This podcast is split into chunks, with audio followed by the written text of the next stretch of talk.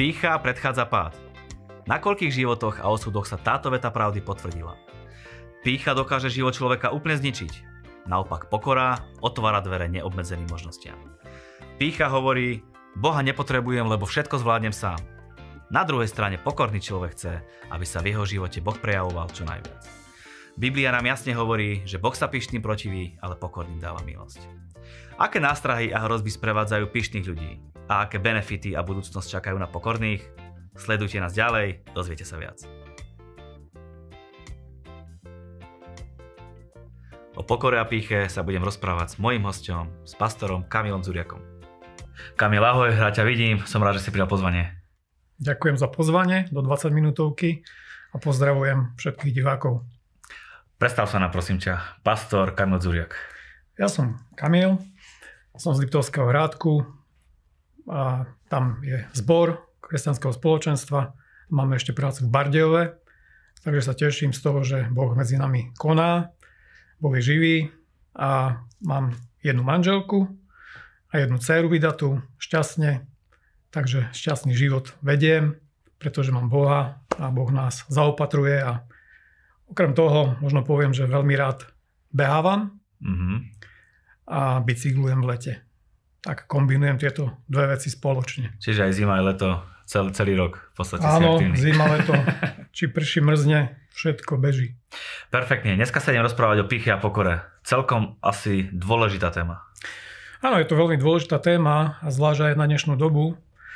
Netvrdím, že je to jednoduchá téma, je podľa mňa aj dosť zložitá a budem sa snažiť čo najjednoduchšie túto tému nejako objasniť a povedať k nej niečo, čo sa budeš pýtať. A my sa budeme za 20 minút snažiť e, povedať všetko, čo je možno na niekoľko hodín. Krátka definícia alebo nejaký pojem pícha, pokora. Predtým, ako sa budeme baviť hlbšie, tak si nejak definujme. Ako by sa dali definovať? No áno, tak e, pícha a pokora e, by sa dala vystihnúť pár slovami. Ak by sme vystihli pokoru najprv, tak by sa mu demonstroval možno v takých dvoch e, vetách alebo v dvoch bodoch. Je to dobrý stav srdca, keď je človek ochotný sa meniť, počúvať a zároveň potom musia k tomu nejako pribudnúť aj skutky. A keď to je bez skutkov, tak vlastne sú len nejaké zámery, plány, ale vlastne bez skutkov to nemá tú mm-hmm. pravú podstatu. Čiže aj zmenené skutky, že človek nejako tie Božie inštrukcie, ako ho chce zmeniť, chce naplniť mm-hmm. vo mhm. svojom živote. No a pícha je presne opak toho celého. Človek je vlastne viac taký tvrdý, svojvoľný, viac sa búri a proste je taký neoblomný v tom zlom zmysle slova. Mm-hmm. A potom ani nechce nejako sa meniť v reále a chce proste e, robiť len a len podľa svojho. Ale nemusí byť pícha a pokora len naproti Bohu. Môže byť aj na prirodzenej úrovni. Môže byť na prirodzenej úrovni, ale myslím si, že sa to nejako prelína. Nedá sa to úplne e, reále oddeliť. Hej. Mm-hmm. A myslím si, že eh, je to, je to taká podružná vec jedno s druhým akoby. Mm-hmm. Výborne. A môže byť aj taký stav ako falošná pokora alebo niečo také, že tá pokora není úplne ideálna, ale je taká na oko. Áno, to je vlastne, eh, by som povedal, aj taký hlavný problém toho, keď človek nad tým rozmýšľa, že ako byť pokornejším človekom, že eh, otázka je, čo si pod tým predstaviť.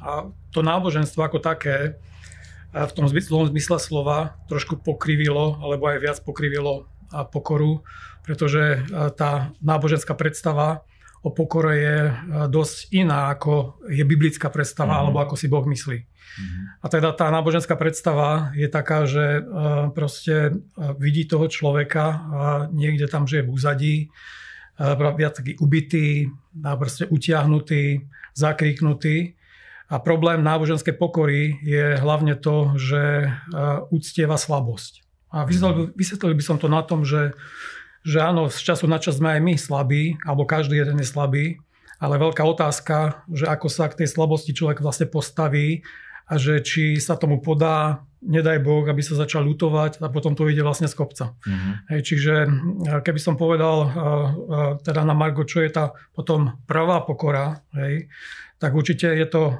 aktívny, taký dynamický životný štýl. Je to, je to, človek môže mať veľké plány a ciele, má taký zdravý, zdravé sebavedomie, alebo ak chcete počuť taký zdravý seba koncept, že sa dobre vidí, ale na základe toho to môže mať, že vidí seba tak, ako ho vidí Boh. A to inými slovami, a mnoho je takých aj vyučovaní, ktoré je dostupné aj z našich kruhov, treba pochopiť, ako mňa Boh vidí, kto som, keď som sa obrátil k Bohu, Ježišovi Kristovi. Mm-hmm. Kým som a čo znamenám. A to potom vytláča, vytesňuje všetky tie také falošné predstavy ubytosti, malosti, chatrnosti. A možno by som len dva také krátke príklady zmienil, ktoré používa aj Biblia. Napríklad v prorokovi Joelovi. Jeden taký príklad, kde je jeden verš v 3. kapitole, že slaboch nech povie, som silák. Čiže nie, že je lúzer, hej, že sa zle mm-hmm. cíti a že teraz ide skapať, s prepáčením za výraz, ale že, že je silný. Hej. Alebo napríklad taký známy príklad pomerne v kruhoch, keď, v našich kruhoch, keď kážeme príklad Davida, keď bol v Cyklagu, tak vlastne prišiel vlastne o všetko, o tých najbližších, o, o blízkych, ženu, proste e, majetky a a bol taký, že plakal, tam je vyslovene napísané, že plakal až tak, že, sa, že už nevedel ďalej plakať, bol tak vysilený, skrátka mm. na dne. A tam je jedna veta, že ale sa posilnil vo svojom Bohu. Čiže aj v tom takom slabom vlastne človek môže sa posilniť Bohu a vlastne pokora je, že človek vie načerpať od Boha. A tiež ešte jednu vec, ak môžem doplniť, Jasne. čo sa týka tej pokory, je, že napríklad jeden verš v Biblii je, to je v Žalme 147, že Boh pomáha pokorným a bezbožných znižuje až k zemi. A teda je tá otázka, že stále otázka, že kto je ten pokorný človek, alebo kto je ten pyšný človek. Hej? Tak na tomto by som to vysvetlil. Boh pomáha pokorným, to je super. Hej? A bezbožník znižuje až k zemi.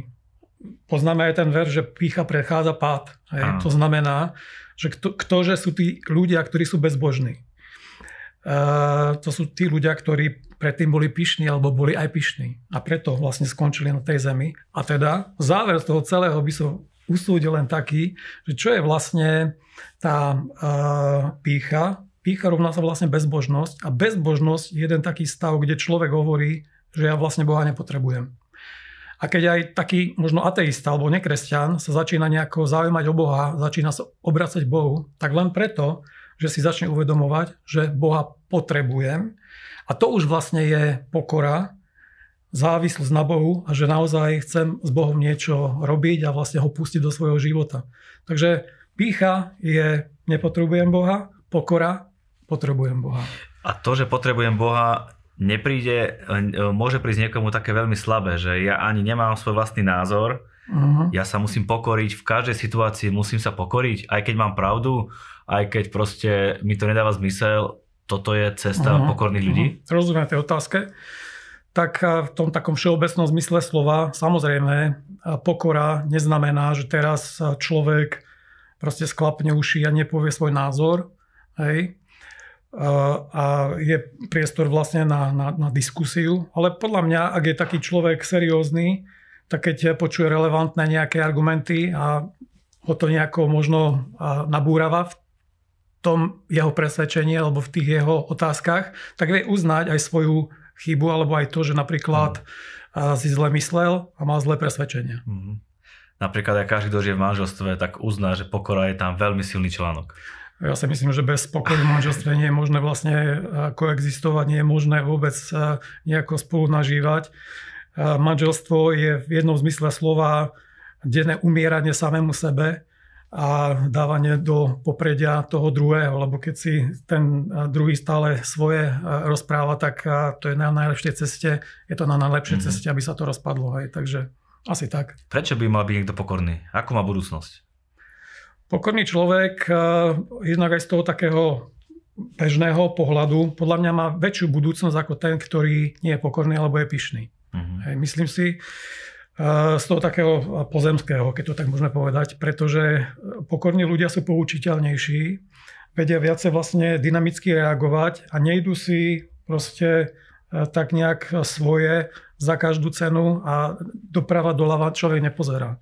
Čiže pokorný človek je, ak je poučiteľný pokorný človek, by som možno uviedol aj taký príklad z Biblie jedného Božieho muža, veľkého Mojžiša, pardon, ktorý v jednej situácii naozaj bol pokorný v tom zmysle, že si nechal povedať a bol poučiteľný. To znamená, bola to jedna situácia, ja ho poviem v, v štyroch vetách. Jeho svokor, a to podotýkam, svokor, to je taká otázka, hej, keď prichádza s určitými vecami. Jeho svokor Jetro, vy, ktorí čítate Bibliu, tak viete, že takýto príbeh tam je, mal, mal pre Mojžiša, ktorý bol zavalaný prácou, poradenskou službou od rána do večera Izraelcom. A keď na to jeho svokor pozeral, tak jednoducho si povedal, toto už vlastne dlho asi nevydrží a potrebuje mu dať určitú radu. Lenže tento jeho svokor nebol aj možno aj na patričnej duchovnej úrovni hneď, až vtedy, to je 32.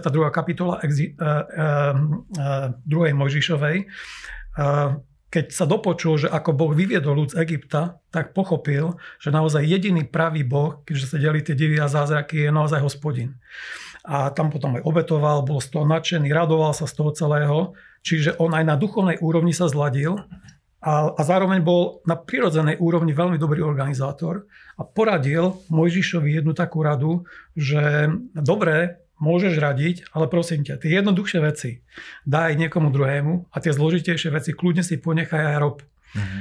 A, ja, a ešte to urobil tak podľa mňa aj veľmi distingovane, že mu to nejako nehodil, že a teraz musíš a tak ďalej, lebo mu povedal, že ja ti dávam túto radu, ale ak ti to aj Boh povie.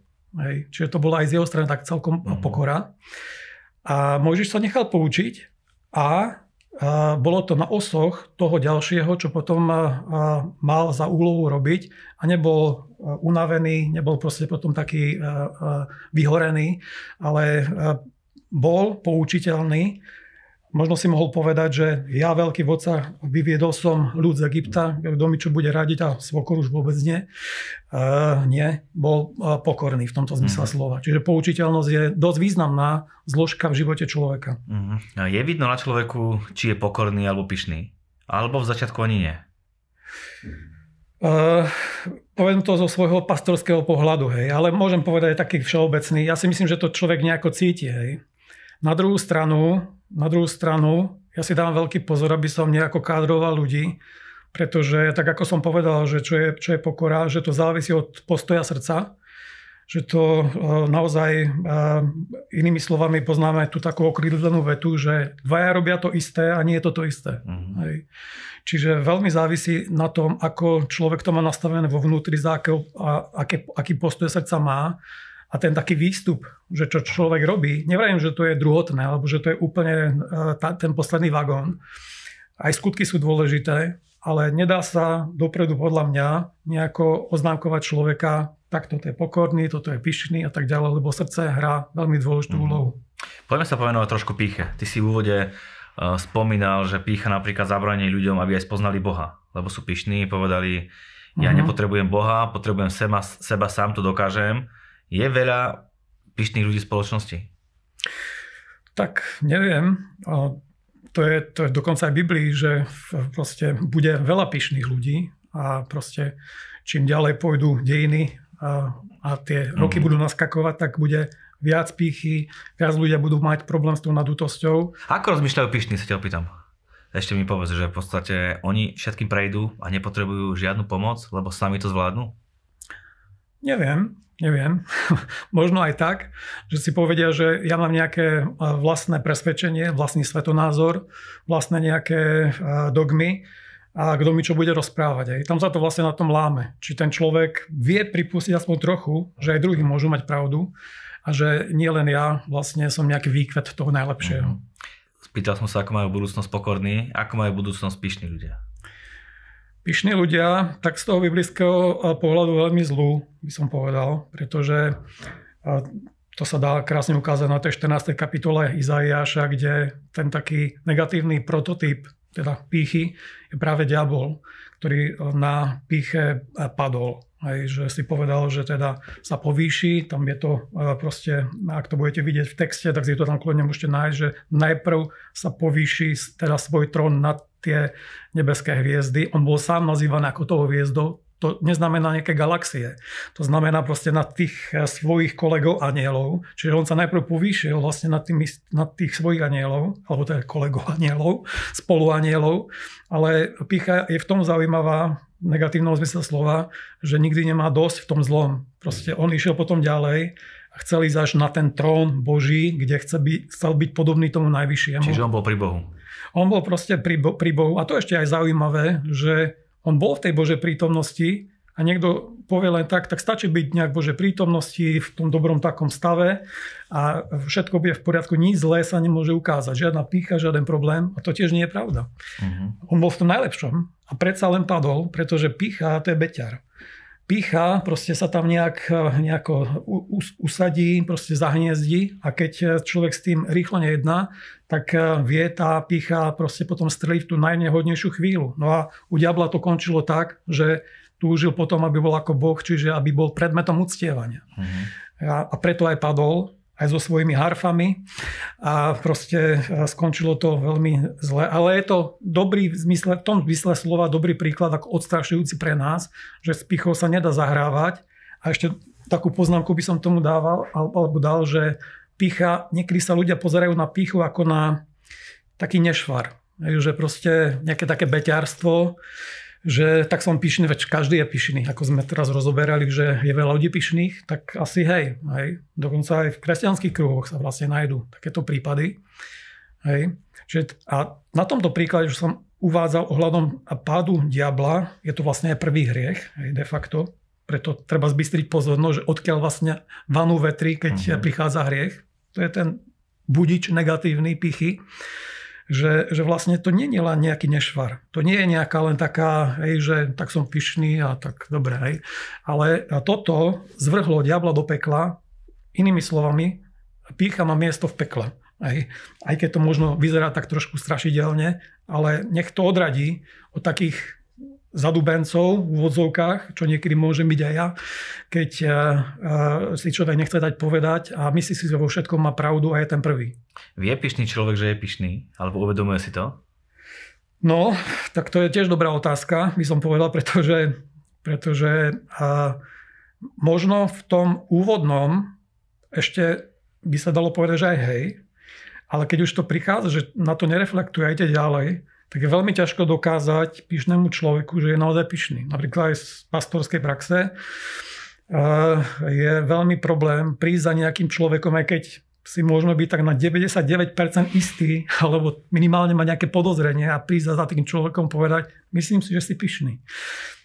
Toto si myslím, že môžem urobiť, ale práve preto, že človek je pyšný, tak na toto nevie počúvať a proste povie všetky možné iné dôvody, prečo je nejaký problém alebo čo sa mm-hmm. deje a snaží sa z toho vyviniť a už vôbec nie je to, že, že on je pyšný. No dá sa z toho nejako vynísť?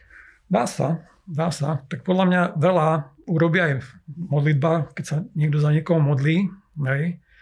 ale keď už len sám za seba by som povedal, tak je možné vyspíchy tým, že Boh dá človeku milosť. Lebo je jeden taký verš, ktorý sme asi dneska ešte nespomínali, že Boh sa pyšným protiví, ale pokorným dáva milosť.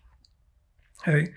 Čiže pícha vlastne zatvára to Bože jednanie a bez Boha neviem ničom dobrom sa k lepšiemu pohnúť a, a neviem nejako urobiť nejaký pokrok v tom dobrom mysle slova, tak som to myslel ale keď sa človek aspoň trochu pokorí, hej, tak proste Boh mu ide v ústrety. To je aj jeden taký príklad z Biblie, keď, keď eh, hovorí eh, Boh Šalamúnovi, že keď sa ľud pokorí a keď, eh, keď sa zohne a keď proste napraví svoje cesty, čiže urobí akési pokánie alebo nejakú sebereflexiu vo svojom živote, tak tam je jeden slub, že vypočuje, že odpustí a že uzdraví. Uh-huh. Hej, čiže proste inými slovami, taký globál toho celého pícha zatvára tú Božiu aktivitu v dobrom zmysle slova, alebo to Božie jednanie v tom dobrom zmysle slova.